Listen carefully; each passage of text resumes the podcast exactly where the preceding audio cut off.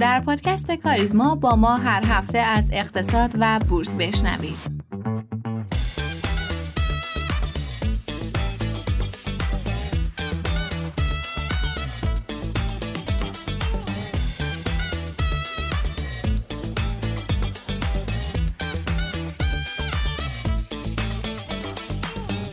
از پادکست کاریزما به شما سلام می کنیم. روزتون بخیر باشه. امیدوارم که خوب و خوش و سلامت باشید. امروز چهارشنبه دهم آبان 1402 و 139 مین اپیزود از پادکست کاریزما رو تقدیم شما می کنیم. بریم با هم اخبار رو بشنویم و برگردیم.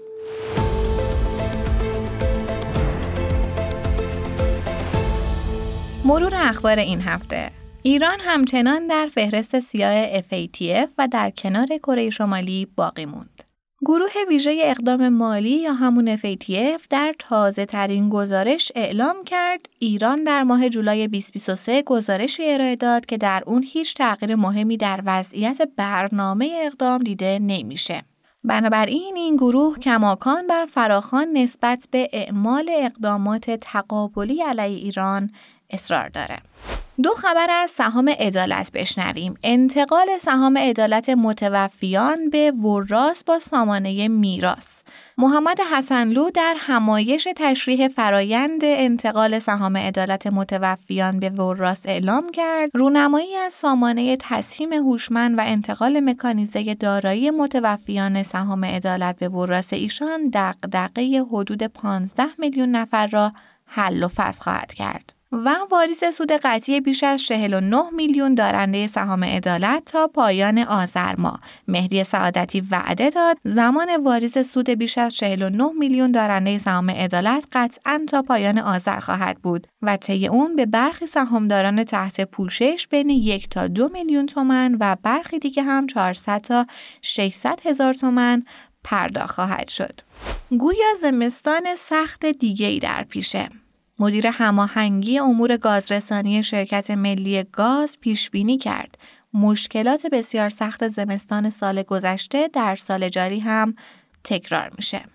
و در پایان کمی هم از بورس بشنویم در مورد اوراق اختیار فروش طبعی سهامیار. سهامیار به بیان ساده نوعی ابزاره که به شما این اختیار رو میده که در تاریخ مشخصی پورتفوی سهام خودتون رو به قیمت معین بفروشید. در واقع این اوراق به نوعی برای بیمه کردن پورتفوی سهامداران تعبیه شده. بر طبق اون همه اشخاص حقیقی که در تاریخ 4 8 1401 سهامدار بودن می‌تونستن با خرید اوراق اختیار فروش طبعی سهامیار تا سقف 100 میلیون تومن پورتفوی سهام خودشون رو بیمه کنن. الان بعد از یک سال امکان اعمال این اوراق وجود داره و سود 20 درصد به سبد سهامداران تعلق می‌گیره و این فرایند اعمال به صورت خودکار انجام شده و نیازی به ارسال درخواست وجود نداره.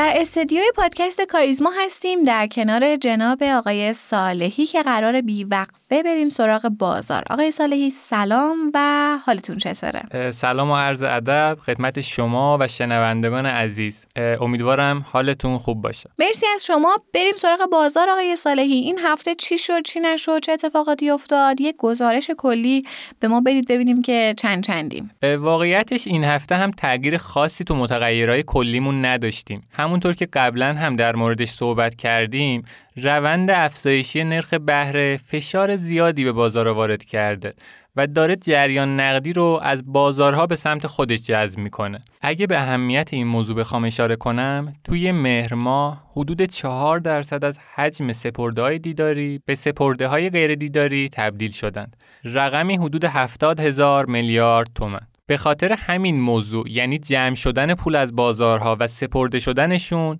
به سمت هر بازاری که میریم رکود توی معاملاتش دیده میشه. پس فکر کنم به خاطر همینه که بازار انقدر کمجون داره معامله میشه.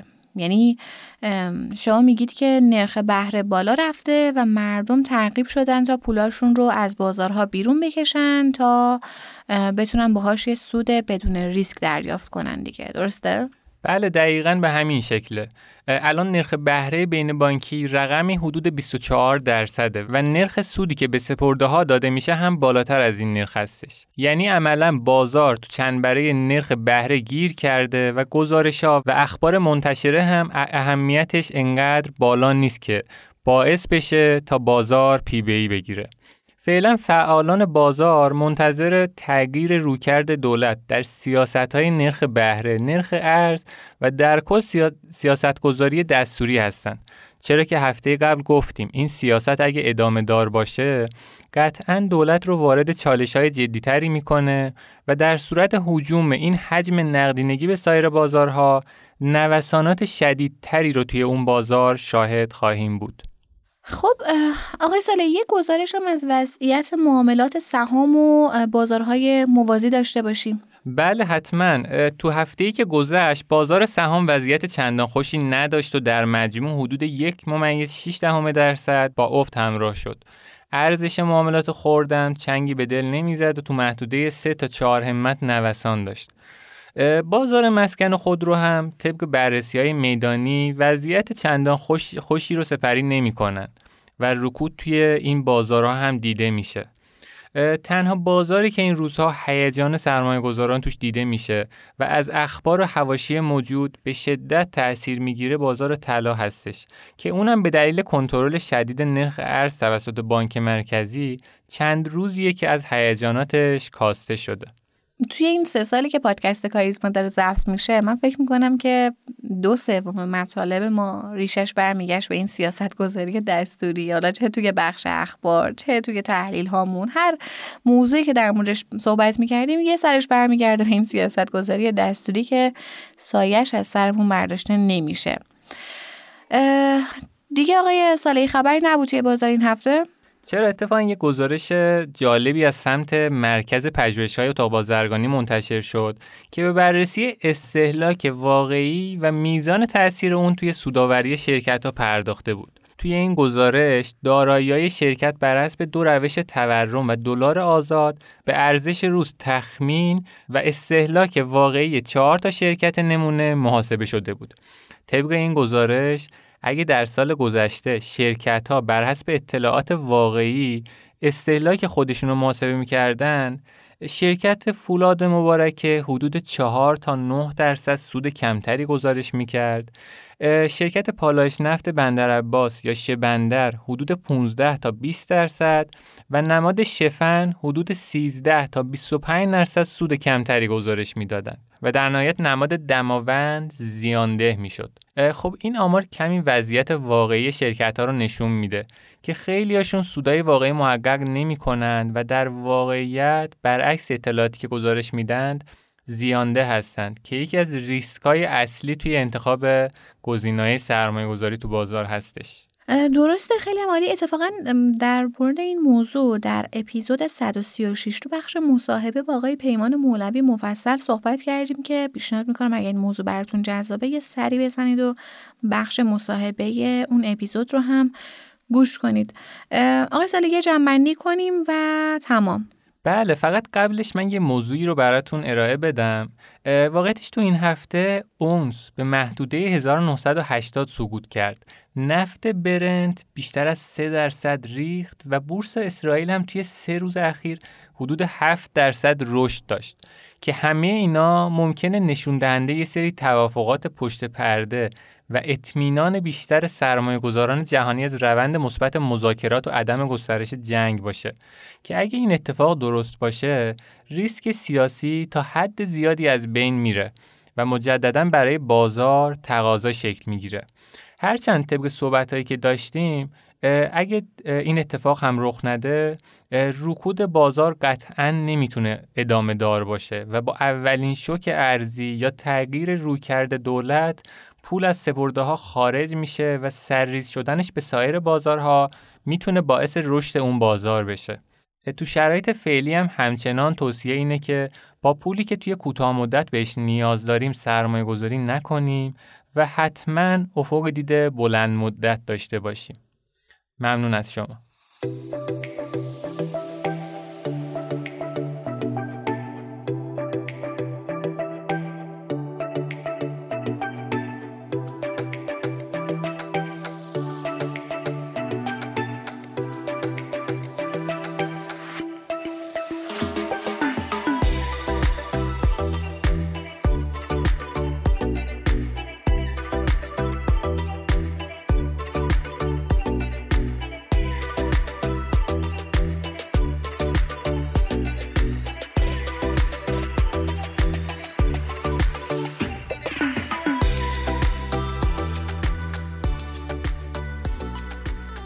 در ایران همیشه انواع یارانه نقدی و کالایی مثل انرژی، اقلام خوراکی و سایر موارد توسط دولت به مردم داده شده.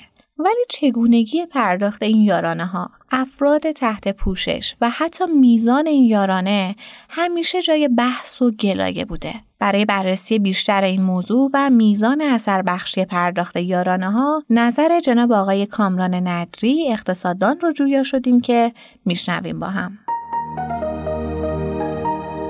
به نام خدا ندری هستم دانش آموخته اقتصاد در رابطه با یارانه و یارانه هایی که دولت ایران پرداخت می‌کنه. نکاتی به نظرم رسید که خدمت شنوندگان این برنامه عرض می‌کنم. همه دولت ها در تمام کشورها یارانه پرداخت می‌کنن پرداخت یارانه یه امر بسیار عادی و متداوله و همه دولت ها این کار رو انجام میدن. دو تا هدف از پرداخت یارانه دنبال میشه. هدف اول اینه که مردم رو تشویق بکنن بعضی از فعالیت ها که جنبه عمومی داره و انگیزه کافی در مردم برای انجام اون فعالیت ها وجود نداره رو با پرداخت یارانه مردم رو تشویق می‌کنن که اون فعالیت ها رو انجام بدن. مثلا تو امور بهداشتی دولت ها یارانه میدن برای اینکه مردم برن چکاپ های دوره ای داشته باشن تا از سلامتشون مطمئن بشن اطمینان حاصل بکنن و از این طریق به سلامت جامعه کمک بکنن. یا در حوزه آموزش جنبه عمومی داره افزایش سطح سواد عمومی به نفع جامعه است و بعضی از مردم ممکن انگیزه کافی برای یادگیری در بعضی از زمینه ها نداشته باشن. دولت ها یارانه پرداخت می‌کنن تا مردم تشویق بشن ترغیب بشن تو این حوزه ها ورود پیدا بکنن و این یارانه ها منافع اجتماعی برای جامعه داره. منفعت اجتماعی در جامعه رو افزایش میده و حد اکثر می‌کنه. این هدف اول دولت ها از پرداخت یارانه است. هدف دوم دولت ها از پرداخت یارانه اینه که کمک بکنن به اصلاح توزیع درآمدها. خانوارهایی که درآمدهای پایینی دارن و از عهده مخارج زندگیشون بر نمیان دستمزدی که دریافت می‌کنن حقوقی که دریافت می‌کنن کفاف زندگیشون نداره کسری حقوق دستمزد رو دولت ها با پرداخت یارانه تعمین می‌کنن تا یک جامعه داشته باشیم از نظر عدالت اقتصادی و عدالت اجتماعی روادار. ادهی در این جامعه اینطور نباشه که درآمدهای آنچنانی داشته باشن ثروت آنچنانی داشته باشن و ادهی هم در تامین حداقل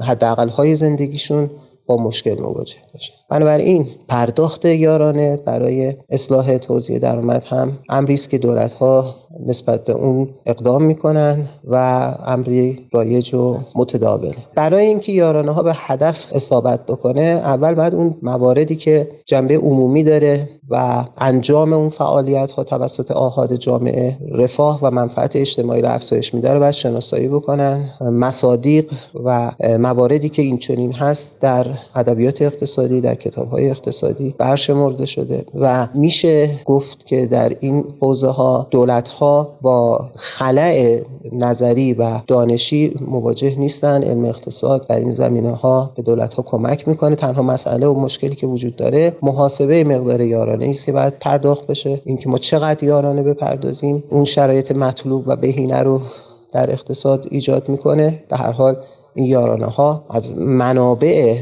عمومی پرداخت میشه. وقتی یارانه مثلا به بهداشت تعلق پیدا می‌کنه طبیعتا از امکاناتی که ما می‌خوایم به آموزش تخصیص بدیم کاسته میشه. بنابراین پیدا کردن این که حد پرداخت بهینه یارانه چی هست این یک مسئله است.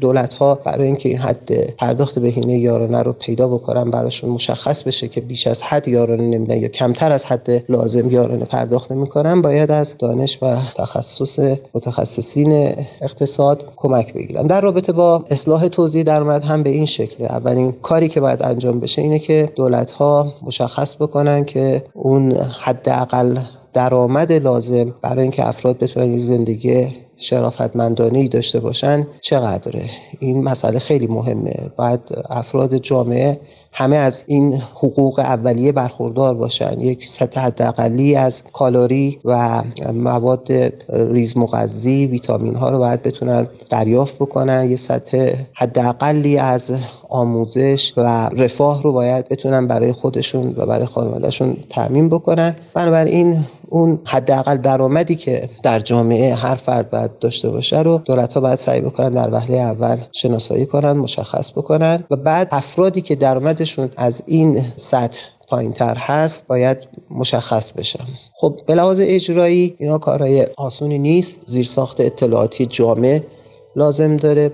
هم باید جامع باشه. یعنی باید همه آهاد مردم رو شامل بشه در بر بگیره و هم باید پویا باشه به خاطر اینکه در اقتصاد در هر لحظه یه عده هستن که به دلایلی درآمدشون یهو کاهش پیدا می‌کنه درآمدشون ممکنه بیاد زیر اون حداقل و یه عده هم هستن که ممکنه در همون زمان در همون فاصله زمانی درآمدشون افزایش پیدا بکنه و برن بالای اون حداقل درآمد تعیین شده. بنابراین باید این بانک اطلاعاتی که دولت ازش استفاده می‌کنه بعد یه بانک اطلاعاتی جامع و پویا بشه. دائم باید بروز بشه و باید مکانیزمی رو دولت ها پیدا بکنن که بتونن این یارانه رو به دست افراد برسونن. در کشور ما این نظام جامع اطلاعاتی در مقایسه با کشورهای پیشرفته و توسعه یافته نظام ضعیفتریه و اون بانک اطلاعاتی که همه آهاد مردم رو در بر بگیره و بتونه در مقاطع زمانی مناسب بروز بشه هنوز در کشور ما به وجود نیامده لذا از این جهت مشکلاتی رو داریم. از منظر نظری و تئوریک اینکه کجا باید یارانه پرداخت بشه و این مقدار یارانه مناسب چجوری باید محاسبه بشه تو این حوزه ها مشکل آنچنانی در کشور ما وجود نداره. منتها در حوزه اجرا که در واقع چجوری افراد رو شناسایی بکنیم چجوری این یارانه رو به دستشون برسونیم چگونه زمینه رو برای کارشناسان اقتصادی فراهم بکنیم که تو این حوزه ها کار مطالعاتی انجام بدن محاسبات دقیق انجام بدن. تو این زمینه ها مسائل و مشکلاتی وجود داره. در مجموع چنان خدمتتون عرض بکنم که نظام پرداخت یارانه که تو کشور ما وجود داره در همون چارچوبی که در همه جای دنیا یارانه رو طراحی و پرداخت می‌کنن سازماندهی شده منتها ضعفایی در زمینه اجرایی وجود داره که باید تلاش بشه این ضعفها برطرف بشه.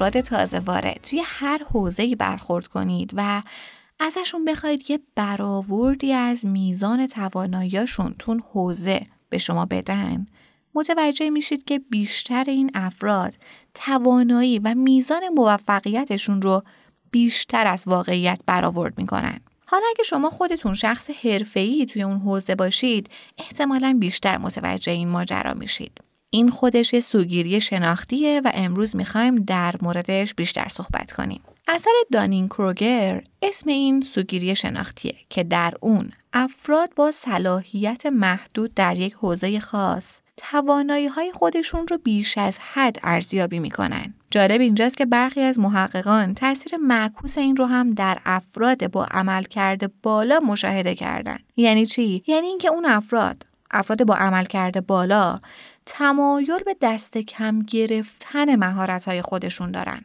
این اثر دانین کروگر یک نمودار معروف هم داره که شاید دیده باشید اگر نه یه سرچ ساده توی اینترنت کنید و نمودار رو ببینید. توی این نمودار روی محور عمودیش میزان اعتماد به نفس فرد و روی محور افقیش تجربه و تخصص اون فرد قرار داره. در ابتدای مسیر برآورد و تخمین افراد از خودشون زیاده و به نقطه ای می‌رسه که بهش میگن پیک یا قله حماقت. یعنی از شروع نمودار با یک شیب تند می‌رسیم به قله حماقت. اینجا عموما یه اتفاقی برای افراد میافته که به توانایی واقعی خودشون پی می‌برن و اونها رو از عالم خیال به دنیای واقعی پرتاب می‌کنه. این می‌تونه یه انتقاد، یه اخراج از یک کار و یا از این دست اتفاقات باشه. توی این حالت عموما اعتماد به نفس افراد کم میشه تا حدی که به جایی می‌رسه که بهش میگن دره ناامیدی. یعنی اون قله که با یه شیب زیاد رفته بود بالا با یه شیب زیادم میاد پایین و به دره ناامیدی می‌رسه. اونجاست که کم کم تجربه و میزان مطالعه فرد زیاد میشه. و توی مسیری با یک شیب پایدار به بالا میره و برآوردش از توانایی های خودش هم با واقعیت همسون میشه. حالا این اثر دانین کروگر چطور ارزیابی و اندازه گیری شد؟ اولین بار مطالعه توسط دیوید دانینگ و جاستین کروگر در سال 1999 منتشر شد. در آزمایشی که اونها طراحی کرده بودن از شرکت کنندگان می‌خواستن که میزان مهارت خودشون رو در زمینه های مختلف تخمین بزنن. حوزه هایی که اونها روش کار می‌کردن بر استدلال منطقی، دستور زبان و مهارت های اجتماعی مثل حس شوخ طبعی متمرکز بود. بعد از اون این مهارت ها توسط آزمون های سنجش می شدن و در نهایت نمره هر فرد با برآورد خودش مقایسه می شد. نتیجه این آزمایش خیلی جالب بود و نشون داد که افرادی که خودشون رو بهتر از میانگین ارزیابی می‌کردن در واقع نتایجی بسیار کمتر از میانگین کسب کرده بودند. خلاصه که از اون زمان مطالعات دیگه هم در سایر حوزه ها هم انجام شد. به عنوان مثال مهارت هایی مثل تجارت، سیاست، پزشکی، رانندگی و هوانوردی و خیلی چیزهای دیگه حوزه های آزمایشی بود که توش آزمایش انجام می شد. و البته در همگی نتایج مشابهی دیده می شد. حالا چیزی که مهمه علت ایجاد این اثره. در مورد علت ایجاد اثر دانین کروگر اختلاف نظر وجود داره. به عنوان مثال برخی بر اساس توضیحات فراشناختی میگن که اجرا کنندگان ضعیف توانایی های خودشون رو به اشتباه ارزیابی می‌کنن چون نمی‌تونن تفاوت کیفی بین اجرای خودشون و اجرای دیگران رو تشخیص بدن یا مثلا مدل آماری این یافته ها رو به عنوان یک اثر آماری ترکیب شده با تمایل عمومی به اینکه فرد بهتر از حد متوسط توضیح میده. سادش میشه اینکه این افراد یک کمی خود برتر بینی دارن تو ارزیابی مهارت هاشون. مدل های منطقی هم معتقدن که باورهای قبلی بیش از حد مثبت در مورد مهارت های فرد منبع خود ارزیابی نادرسته. در واقع شاید تجربیات قبلی فرد بهش یه اعتماد به نفسی داده که داره اون اعتماد به نفس رو توی همه حوزه ها تعمین میده. یه توضیح دیگه هم بین محققا وجود داره که ادعا می‌کنن ارزیابی خود آدم برای افراد کمکار دشوارتر و مستعد خطای بیشتره چون که خیلی از اونها دارای سطوح مهارت بسیار مشابهی هستند و شاید این بهتر توضیح بده که افراد کم تجربه چرا بیشتر درگیر این خطا میشن. متاسفانه خود ارزیابی نادرست می‌تونه افراد رو به سمت تصمیم گیری های بد سوق بده. مثل انتخاب شغلی که برای اون مناسب نیستید یا اینکه درگیر رفتارهای خطرناک بشید. همچنین ممکنه که افراد آسیب دیده رو از رسیدگی به کاستی هاشون برای بهبود خودشون باز نگه داره. گفتیم که اثر دانین کروگر معمولا به طور خاص برای خود ارزیابی افراد با سطح پایینی از شایستگی تعریف میشه. اما برخی از نظریه پردازان اون رو به افراد با مهارت کم محدود نمی کنن. همچنین در مورد اثر معکوس یعنی تمایل افراد بسیار ماهر به دست کم گرفتن توانایی های خودشون نسبت به توانایی های دیگران بحث می‌کنن در این صورت منشأ خطا ممکنه خود ارزیابی مهارت‌های خودت نباشه بلکه ارزیابی بیش از حد مثبت از مهارت‌های دیگران باشه. خلاصه اینکه آگاهی داشتن از این خطای شناختی می‌تونه تو مراحل مختلفی از زندگی به ما کمک کنه. اگه بخوایم خیلی سریع راهکار کپسولی برای رهایی از این سوگیری پیشنهاد بدیم که کمک کنه در تصمیماتتون دچار این خطا نشید، راهکارش خیلی ساده است ولی بسیار بسیار بسیار مهمه. سعی کنید همیشه دانش خودتون رو به چالش بکشید و توانایی های خودتون رو مدام زیر نظر بگیرید. بیشتر مطالعه کنید و در حوزه کاری خودتون تجربیات بیشتری کسب کنید. و نکته مهم کمک گرفتن از دوستان قابل اعتماد برای شنیدن انتقادهای سازنده بسیار در شناخت بهتر خودتون و مهارتاتون کمک می‌کنه. از تاثیر این خطا در تصمیمات سرمایه گذاریتون هم غافل نشید. تا هفته آینده خدا نگهدار.